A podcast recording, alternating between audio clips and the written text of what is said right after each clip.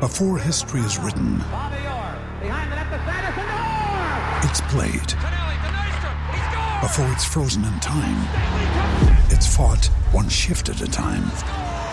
Before it's etched in silver, it's carved in ice. What happens next will last forever. The Stanley Cup Final on ABC and ESPN Plus begins Saturday. When you need mealtime inspiration, it's worth shopping Kroger, where you'll find over 30,000 mouthwatering choices that excite your inner foodie. And no matter what tasty choice you make, you'll enjoy our everyday low prices, plus extra ways to save, like digital coupons worth over $600 each week. You can also save up to $1 off per gallon at the pump with fuel points. More savings and more inspiring flavors make shopping Kroger worth it every time. Kroger, fresh for everyone. Fuel restrictions apply. Hello? Do you want to record a podcast? Let's do it. Thanks for checking out this podcast. Remember, it's presented by Minnesota's very own Ticket King. If you're looking for tickets for an upcoming game at TCF Bank Stadium, Target Center, or XL Center, visit TicketKingOnline.com or the link from the 1500ESPN.com sports calendar page. Ticket King has all your tickets for football, hockey, and basketball, plus all the concerts, all the theaters, and at all venues. And Ticket King can take care of you for out-of-town concerts, sporting events, and more. Call 651-436-1120 or visit TicketKingOnline.com. For those who simply can't get enough talk about the Vikings, we present Bonus Chatter. Bonus chatter about your favorite team that's unscripted, unfiltered, and uninterrupted. This is another edition of 1500 ESPN's Purple Podcast. Go get that first down, let's get a touchdown, rock 'em, sock 'em, fight. Welcome to another episode of the Purple Podcast. My name is Andrew Kramer, joined, as always, by Derek Wetmore for our midweek game preview. This week we're going to be looking at the Minnesota Vikings trying to bounce back against the slumping Atlanta Falcons. They'll be traveling to the Georgia Dome to play on Sunday. We're going to look at how the Vikings need to rebound, some early playoff implications for this one, and how these 2015 Falcons are not your 2014 Falcons. If you remember Teddy Bridgewater's first career start when he put up 41 points on them, we're going to look at how the Falcons have changed, how the Vikings have changed, and what this game means. So, Derek, I got to start off with the news, though. Christian Ponder signs with the Denver Broncos. We'll get over this quickly, but, I mean, it's a happy Thanksgiving to all, is it not? How could you have forgotten that off the top of the episode? I should have led with that, right? I was bearing the Andrew, lead. I don't remember if you and I took this journalism class together, but we definitely were in the class at the U when one of our professors taught us the very basic principle of not burying the lead. You might have just buried the lead. Christian Ponder, man, he's one injury away to Brock Osweiler of starting another NFL game. It's incredible. Well, the story in journalism class was about how you got eaten by a bear. Eaten. And you just started telling the story. Yeah, I got together with my friends. We went camping. We were planning a whole weekend thing. There was this picnic. We decided to go for a hike. It was a beautiful, sunny August day. And, yeah, then we were walking back. And, anyways, Andrew got eaten by a bear. You know, though, that in future journalism classes, they're going to tell that same story, but it's going to end, and then Christian Ponder got signed. Wait, you got to back that up. Right. No, they just say, and then Christian Ponder won a Super Bowl. Oh, boy. Well, he's got the best defense he's ever played with there in Denver, should he get the chance. But Christian Ponder's not going to be playing in this game, obviously, on Sunday, where the Vikings, who currently sit with the top wild card spot, now, you know, I'm sure some people roll their eyes and say there's still 6 games to go, but wild card spots are decided by head-to-head matchups if there's a tie, and the Falcons sit at number 6 and the Vikings sit at number 5. So this one is going to have some playoff implications. This is the home stretch here, and the Vikings are going to face a couple bona fide wild card teams, because let's face it, the Vikings showed last Sunday they can't hang with Green Bay, and we'll see if they'll be able to down the stretch. But Green Bay's got an easier schedule, so the chances of them climbing ahead of them in the record before January 3rd seems slim, and then the Falcons aren't going to catch the 10-0 Panthers. So these are two essentially bona fide wildcard teams, it feels like, and that's going to have an implication here on Sunday's results should they tie at the end of the season. I think the Falcons, though, they're a team that's slumping just like the Packers were. And so you kind of have the same kind of danger, but they don't have Aaron Rodgers. So in my opinion, Rodgers is the one that really lifted the Packers last Sunday. You see this, though, this is one of the most winnable ones of the upcoming three, I think, for the Minnesota Vikings, because after this one, they face the Seahawks and the Cardinals within about a 5-day stretch because they play the Cardinals on Thursday night. So it's going to be a tough stretch for them. I think this game's pretty important, Derek, for what the Vikings are trying to do, specifically going into December and then January. Right, sure. Well, and wouldn't you argue it's two teams sort of trying to rebound? The Vikings from their loss to the Packers, the Falcons from their recent play, generally speaking. There's going to be a lot of things that we talk about in this podcast in terms of the matchup, but just from the perspective of having to kind of bounce back, I sort of view these two teams in a similar spot in that way. Oh, absolutely. The Falcons are 1-4 in their last 5 games. Their only win in the last 5, I think, came against the 10-7 over the Tennessee Titans. This is, and it goes back to what I just referenced at the beginning. These aren't your 2014 Falcons that are giving up 50 points a game like they did last year. Dan Quinn, the defensive coordinator from Seattle that built the Legion of Boom and helped create that stout defense for years, he's the one that came over to Atlanta and basically changed what they did there defensively. You can tell the scheme. I think you were at the press conference, or you were at Winter Park with Mike Zimmer, said today that he sees similarities between what Seattle did and what they're doing and what Atlanta is doing now. And it works. Atlanta's one of the top defensive teams in the NFL in nearly every category, including the best team against the run, allowing just 3.6 yards per carry.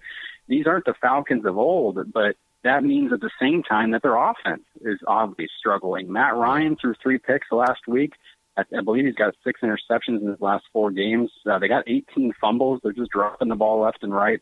And so for this Vikings team to kind of bounce back, I mean, what you want to see them do, you want to see them get back to mistake-free football, but you kind of look at the opportunities they might have in Atlanta, and they might actually be able to get a few takeaways. I think the Vikings defense, as good as they've been fundamentally, they haven't created a lot of plays. And for an offense that's struggled, they got to try and do that. And I think Atlanta might give them a good shot. But you're right. Matt Ryan's struggling. The Falcons in general are slumping right now. And I think the Vikings have a good chance. It was weird because I saw something on Twitter, and it said something like the Vikings are going for their 4th straight road win. And as closely as I follow this team, you think I know that. And I went, wait, no, that can't be right. Went back and kind of looked at it. I was like, yeah, obviously they are, with having beaten Detroit, Chicago, and then in Oakland. So they could get their 4th straight row, and I think it's a good shot for them to do it. And like I said, this upcoming one for their next couple games, it might be one of their easier games when you look at the schedule down the stretch. Sure. Well, and the obvious one, Andrew, is Julio Jones, but there are other people on offense that you are looking at from the Vikings' perspective that might present some challenges, even though Matt Ryan is slumping a little. Oh, yeah. I think when you're looking at Devonta Freeman with the Atlanta Falcons, I mean, the Falcons have a lot of different pieces. The Vikings, though, obviously, you've got to lean on Adrian Peterson, and it's going to be interesting to see. You saw Adrian run for 125 yards against the Rams' stout defense. Well, the Falcons are kind of right up there in terms of what they allow. They're right up there with the Broncos, too, even though I don't think they have anywhere near the personnel that the Broncos do. The Falcons are getting it done. Just 3.6 yards per rush allowed, and I think those Vikings, though, you want to see Teddy Bridgewater get going, but at the same time, you got to lean on Adrian. And the big question mark that came out of Sunday's game, Sunday's loss to the Packers, were how do you just get Adrian 13 carries? Like, I get it. You were down 16-6 at halftime, but there's a reason why Adrian spouted off. He sounded like a guy that had 4 carries in the second half, and for good reason, because he's the highest-paid running back in the league, and you kind of really got away from him. And especially when your offensive line is playing as poorly in pass protection as the Vikings are, you got to get Teddy Bridgewater some help there and have him hand off the ball. You can't have him drop back 47 times like he did on Sunday, especially when it was a 2-score game for most of it. So I want to see their philosophy shift back to Adrian when they go to Atlanta, even though the Falcons have one of the best run defenses in the NFL, because we've seen the Vikings kind of plow through that before, even behind this mediocre offensive line. But flipping to the other side, and we're talking about Devonta Freeman, a guy who, if you play fantasy football, like 75% of America seems to do, Devonta Freeman's the guy that if you... You're right. It might be now, if you believe like all the DraftKings and all that other commercials and stuff, God, you would think it's 99%. But Devonta Freeman, man, he's the guy that I think half the people who play it dropped at the beginning of the year because Tevin Coleman was the starter. And now all of a sudden I think he's like third in the NFL in rushing or something like that, and he's running through everybody. So he's injured, though. I think he got banged up in the last game. But Freeman's a guy that's going to present some big matchup problems for the Vikings, not only as a runner, but he's a lot kind of like, I'm trying to find a comparison. It's not like Matt Forte, but he's used kind of the same way, where he's used out of the backfield as a receiver. I believe he's caught 50 balls this year already, or 40 or something like that. So they're using him in different ways, and he's going to stress the linebackers, and they got a lot of different weapons. But you're right. You think Julio Jones, and you think that's it, but they got some guys they're taking advantage up there in Atlanta. Well, and Freeman, from my understanding, has to clear the concussion protocol before he could play on Sunday. But the early word out of Atlanta is that they're optimistic that that'll happen. So, I mean, that's another weapon for that offense that, even though it hasn't been performing well lately, there's certainly a challenge there. Oh, absolutely. Absolutely. Anytime you got Matt Ryan, and here's the thing, I think Matt Ryan took a lot of heat last week because they lost to the Colts in the closing seconds, and it was Matt Hasselbeck, of all people, the 40-year-old quarterback who leads the Colts back, and still one of my favorite moments of all time in the NFL is when Matt Hasselbeck did the 2003 in the playoffs. We want the ball, and we're going to score in overtime, and threw a pick six to Al Harris on the first play. And, but who would have thought 12 years later he's leading a win for the Colts over the Falcons, and Matt Ryan had thrown threw a pretty egregious interception there toward the end that kind of put the Falcons in the tank in that game. Even so, he's a quarterback that's not really known to kind of go in the tank like that. You really got to watch out because he's so talented and he's so smart, and he gets the ball out quick. And he's got such good weapons on the outside. Even though Roddy White's not what he used to be, I mean, he's still good. You got Leonard Hankerson, you got Julio Jones, obviously. So they got a lot of weapons to go to. And then they got the tight end, Jacob Tamme. So at the same time, they've still got a lot of guys. And when you got that quarterback, as good as he's been in the past, you always got to watch out because, you know, you kind of, it's almost like waking a sleeping giant. Like, you just don't want to kind of, like Rodgers. Everyone thought he was struggling, and then he goes in and just makes these ridiculous throws on the run to beat the Vikings at TCF Bank Stadium. So, with Matt Ryan, you can never really sleep. And I think with this Vikings defense, they're going to really have to try and stop the run first after they got torched by Eddie Lacy, and then try to get after the quarterback, because that's kind of what their MO is. Sure. Now, Everson Griffin and Harrison Smith missed practice on Wednesday. Obviously, Smith returned to the game after his left knee injury on Sunday against the Packers, but you miss either one of those two horses, Andrew. That's tough to overcome. Yeah, that was brutal, though, that injury to Harrison Smith. I mean, it seems, though, that they've kind of avoided any kind of big catastrophic injury if he's already able to kind of talk about it and not feel as bad, even though he didn't practice today. You're right. That'd be tough, because imagine then you're starting Robert Bland and Andrew Sandejo at safety. And so, I mean, anybody who's followed this team long enough goes, okay, well, this is already a position where they only have one solid starter. So to take away that guy, that would totally kill him on the back end, and it would change. That would have a ripple effect, too, on what they're able to do in coverages. They wouldn't be able to be as, I would imagine, Mike Zimmer wouldn't be as flexible with both of their safeties had they not had Harrison Smith. But if you go back and look at the game on Sunday, Terrence Newman, not only did he get beat on the 27-yard touchdown to James Jones, and did he get that 50-yard pass interference penalty, he's the one who actually caused Harrison Smith's knee injury. When you go back and look at it, I think they dove for a dead ball, and Harrison just kind of planted his left leg, and Terrence Newman totally hyperextended it by just kind of diving for the ball and then slamming into Harrison's leg. So if they're without him, that's another one of those kind of self-inflicted wounds that they have from Sunday. Harrison talked about the injury on Wednesday before practice, and he basically said, it was a post-play injury, but as the saying goes, stuff happens. I wanted to stop him for a second. Did he use that word?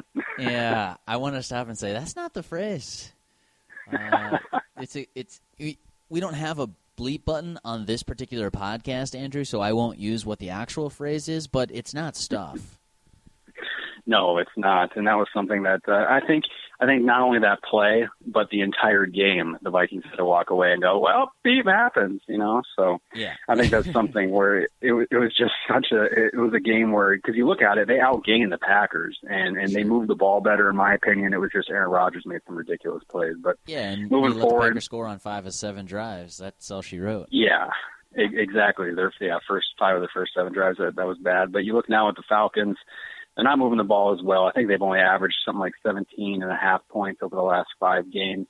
But at the same time, the Vikings have to get back on track and be fundamentally sound in what they're doing, and they can't afford to go down the tank. Because here's the thing, too, in the bigger picture, and Mike Zimmer, I'm sure, has cautioned this plenty of times, in that, you know, once you slip into one loss, you kind of get into that funk, and it's very real in the NFL because you're not playing games every day. It's not like basketball. It's not like baseball where you really can just kind of be like, okay, new slate. Yeah, it's, you know, it's all over. It's, and when you're going through the week and the progressions and stuff, that weighs on your mind, especially a game that was that big with the Packers, where that was a chance where the Vikings really could have kind of put their foot down and really taken control of the NFC North.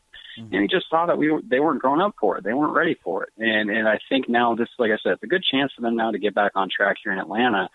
But, man, if they have a letdown there, and then, like I said, they go into the 2-game stretch over 5 days with NFC South opponents, that's tough. And so I think this is, you know, you're never going to call it a must-win, but it's one where it's more of a gimme than what they got coming up.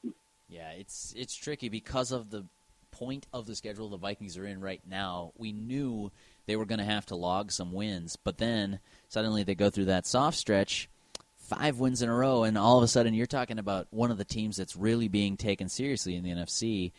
I don't view this as they've taken a step back necessarily, so much as, well, they just hit kind of the tricky part in their schedule, and we'll see how they respond the next 3 weeks. That's the big thing. We'll figure out who they are, and I think they're catching Atlanta at the right time. But at the same time, you're right. We're going to find out who they are because they beat what I thought was a pretty good Oakland team on the road, and Adrian went just hog wild. And so now you look at this game coming up, you want to see Adrian do the same thing. But you want to see Teddy kind of get that going like he did against Green Bay. You want to see him get going early. I like what Norv Turner did. He adjusted to more of a quick passing game, and I want to see them latch onto that, even though – because the thing is they kind of got away from it after the first – because they script, you know, the first 15, couple series, whatever, 15 plays. And you could tell it was scripted in, that they wanted to get a short passing game going. You saw the quick stopper outs on the outside. You saw the quick screen stuff. And that was good. It got Teddy into a rhythm, and I think that's what Teddy prefers, is to do that kind of short stuff because it does get him into a rhythm. And then all of a sudden they got away from it, and they started doing the 5-step, 7-step drops, and then he starts getting annihilated. And Atlanta's pass rush is not as – here's the thing, though. It's tough for me to say they're not a good pass rush because Green Bay's really isn't either. And so then when I looked at that, I thought, man, Green Bay hadn't sacked anybody in 3 games. And all of a sudden they just put the wall up on Minnesota. So Minnesota is the Vikings have such a porous offensive line. And I've said this on the radio podcast. It's not because of effort. It's because of talent. Half of these guys should not be starters. And because of that, you need to be wary of every single pass rush you face because on any given day, anybody could take advantage of you because they're really not that good. The Vikings are up front. So Atlanta's only got 12 sacks on the season. That's one of the worst in the league. They're not taking down quarterbacks. But at the same time, you could have said the same thing about the Packers, and they absolutely jumped on them. So I think Atlanta's probably going to look at what Green Bay did and try to do some of the same stuff. A lot of pre-snap motions, a lot of varied blitzes, trying to confuse the offensive line. And because when you look at the Vikings' losses, there's been a common theme in each one. It's that Teddy Bridgewater's been annihilated. It was 5 sacks, I believe, in San Francisco. It was 7 against Denver, and then it was 6 against Green Bay. All 3 of those are losses, and that's 18 sacks. You can't average 6 sacks a game. you can't average giving that up. So is that good? I think they got it. No, it's not. It's pretty bad. Okay. Pretty bad. But you can't do that. So I think that's something where the Falcons are going to see that, and they're going to try and do that. They're going to stack the box, and at the same time, you want to see Teddy get the ball out, and you want to see him kind of take his next step in doing that because he's held on to it too much at times. I think that's another topic too, is that I don't know what you're seeing, Derek, but at times he looks kind of, I don't want to say gun shy, but he looks super worried about making a mistake. And yeah, I think that absolutely leads to agree. Mistake. You see a quarterback that knows the defense is balling out right now and knows he has Adrian Peterson behind him and thinks, man, if I throw 3 picks, we got no shot. Versus, don't think like that. Just try and pick up 250, 300 yards. Yeah, absolutely. And that's something where you want to see him let loose because we saw it, too. We saw it in the second half. All of a sudden, they're down 16-6, and I think Green Bay actually – I think Green Bay then scored a field goal, and then they were down 19-6. And then all of a sudden, Teddy just let loose again. He throws a 33-yarder down the seam to Kyle Rudolph. He throws a 17-yarder on a stop route to Diggs, and you see him kind of let loose, fling, fling the ball, and then all of a sudden you want, and then they score a touchdown. And it's 19-13. You go, wait, why is this only happening when they're trailing by multiple scores? And that's something where, you got to see it happen earlier in games. And Atlanta's got the firepower to get a jump on you. And we just saw this on Sunday, too. The Vikings are not a good team to play from behind. Now, they came back and beat Chicago. They came back from a first-quarter deficit to beat Detroit. But nobody in the NFL is fearing the Bears or the Lions. Now, to beat a good team, you need to be able to come back and match that firepower, especially when your defense is inflicting its own wounds with penalties like the Vikings were, unable to stop Eddie Lacy. And so now Atlanta presents maybe a same challenge. If Atlanta can get out in front, and they're very capable of doing that, that's a case where then the offense for the Vikings starts to really look bad, because when you get away from Adrian Peterson, then the offensive line's exposed in pass protection, and their warts kind of flare up. And so I think a fast start is going to be pretty important, too, for the Vikings, like it is every week. Well, that's a really gross way to put it, their warts flaring up. But you mentioned Adrian Peterson going hog wild in Oakland. I watched that Raiders game. Would you mind explaining to me where the term hog wild came from? I don't know, actually. I don't either. Adrian might actually be better suited to answer that, because I'm guessing that's more of a term that's not used in Minnesota. Let me just put it that way. Yeah, I haven't heard that one. I guess I know what you mean by it, but let me ask you, against this defense and given Teddy Bridgewater's at least recent shortcomings and those of the offensive line, does Adrian Peterson have to go hog wild for the Vikings to win this weekend? Does he have to? No, he doesn't have to. No, because I think the Falcons are a team that have shown, if the Vikings can go back to what they were doing on defense, which through the 5-game winning streak was playing mistake-free football, not shooting themselves in the foot, because they're not making enough plays on offense unless Peterson goes off, which he's done in more than a few games, or unless they're creating takeaways, and they haven't been able to do that much on defense. They did that in 2 games, basically, where they were able to create multiple takeaways.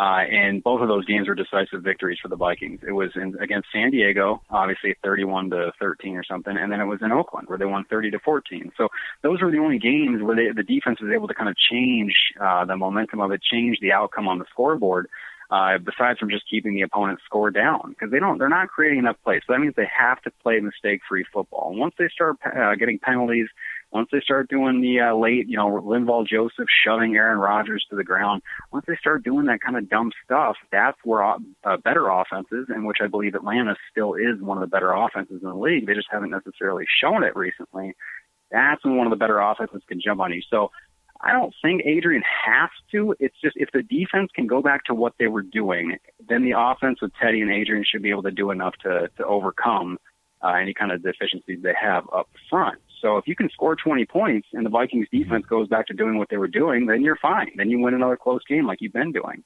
It's just if you want it to be more of a decisive win and you want to kind of put your foot down, Adrian either has to go off or the defense has to create turnovers. And both of those aren't sure things are happening. But we saw what Adrian's capable of doing.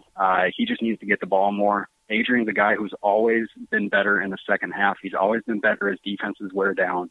And for Norv to get away from him as much as he did on Sunday, I applaud Adrian for speaking up, because even though it's commonplace and people who cover the team say, oh, yeah, it's Adrian. Yeah, it's no surprise there. It's something that I think you don't see enough from players, and I think he's right. I think he needed to get the ball more in that game, and I don't think anybody with the Vikings would disagree with that. So we got 2 segments left, Andrew, and I'll let you pick the order. We got to pick the – well, I was going to say score. We got to pick the winner – and then we got to do where we at here. So we're that's right. We're doing our where. Let's do where we at first. Okay, where we at with rookie cornerback Trae Waynes. That's right. You saw Aaron Rodgers go after Terrence Newman, and that was surprising to me, kind of, because I thought Xavier Rhodes was struggling a little bit. But if you remember the last time Aaron Rodgers faced Xavier Rhodes, he was a nightmare. He was deflecting passes left and right. He had a couple key deflections on Jordy Nelson in that November 2014 game. And so then you fast forward a year, and all of a sudden Rodgers is throwing at Captain Munnerlyn. He's throwing at Terrence Newman. And the entire time I'm seeing what the Vikings were doing and kind of playing man coverage with Xavier Rhodes the entire time. And then the other 2 corners, he was almost doing what they were doing last year. They were basically kind of a mixture of zones and with the safety over the top And ideally what Mike Zimmer wants to do with her defense, which is why they drafted Trae Waynes, is to play man up across the board. You got him, let's go do it. He likes to play physical man coverage. He likes to simplify those things on the back end in turn so he can disguise them. I mean, these guys are some of the best, in my opinion, at disguising the coverage on the back end. And they're only able to do that if what they're doing is somewhat simple instead of just saying, okay, now we need Munnerlyn, we need Newman, and we need Harrison over the top then to cover three guys because we're not good enough in coverage individually.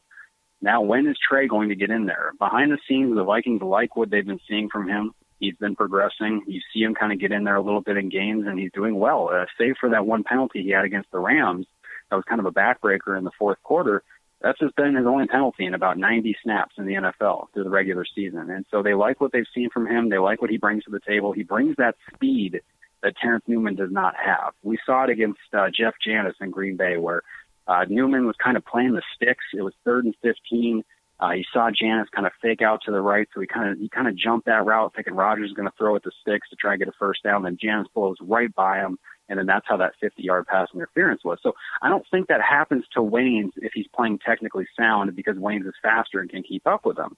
So when this Vikings defense kind of reaches its potential, when you get these young guys in there, you're not going to be able to be exposed like that if Waynes and Rhodes can play the way you expect them to. But right now, Terrence Newman is playing well enough for a 7-3 football team that it's pretty difficult for the coaching staff to just say, okay, well, we're going to throw this rookie in there and have him take his growing pains now when all of a sudden, wait a minute, we're not going to say this, but we're kind of ahead of the curveball, or we're kind of ahead of the eight ball here in what we're doing. You know, we're all of a sudden 7-3. We're in contention for the NFC North crown. Is it worse than throwing somebody in there? Because you could do that with Eric Kendricks when you're 2-2 at the beginning of the season, which is what they did. Then they threw Eric Kendricks in there, and then, hey, he played very well, and that's great. You don't know that with Trae Waynes, and in my opinion, corner is a harder position for a young guy to learn, especially from college to the NFL jump, than linebacker is. And so I've gotten a lot of questions, a lot of people saying, well, what is wrong with this here? We just saw Rodgers go after a 37-year-old corner. Why can't our first-round pick get in there? It's because they got too much on the table right now. There's too much to risk to just throw a rookie in there, in my opinion, unless you're just totally sure or unless Terrence Newman starts going in the tank and gets exposed. But then all of a sudden, Terrence Newman gets 2 picks in Oakland, plays one of his best games of his season, maybe of his past few years. All of a sudden, that revives any kind of lost confidence he would have had in his speed. And so the way he's played week to week, you got to keep Newman in there because he is the kind of more steady, reliable corner. Even though he lacks what he lacks physically, he makes up for fundamentally, technique-wise. He understands the system. He's very smart. All those things make up for what he's kind of lost at 37 years old. And they're playing such close games right now that don't be fooled in thinking that one penalty could not change a game. For instance, if Trae Waynes played the entire game, loses his technique in the fourth quarter, big pass interference flag, and all of a sudden you lose the game on a late field goal. Those things happen with this team because of how close they're playing games. And so where we're at right now with Trae Waynes is that Terrence Newman is playing well enough to keep his spot. And because they're 7-3, you do have to balance that risk-reward of playing a rookie.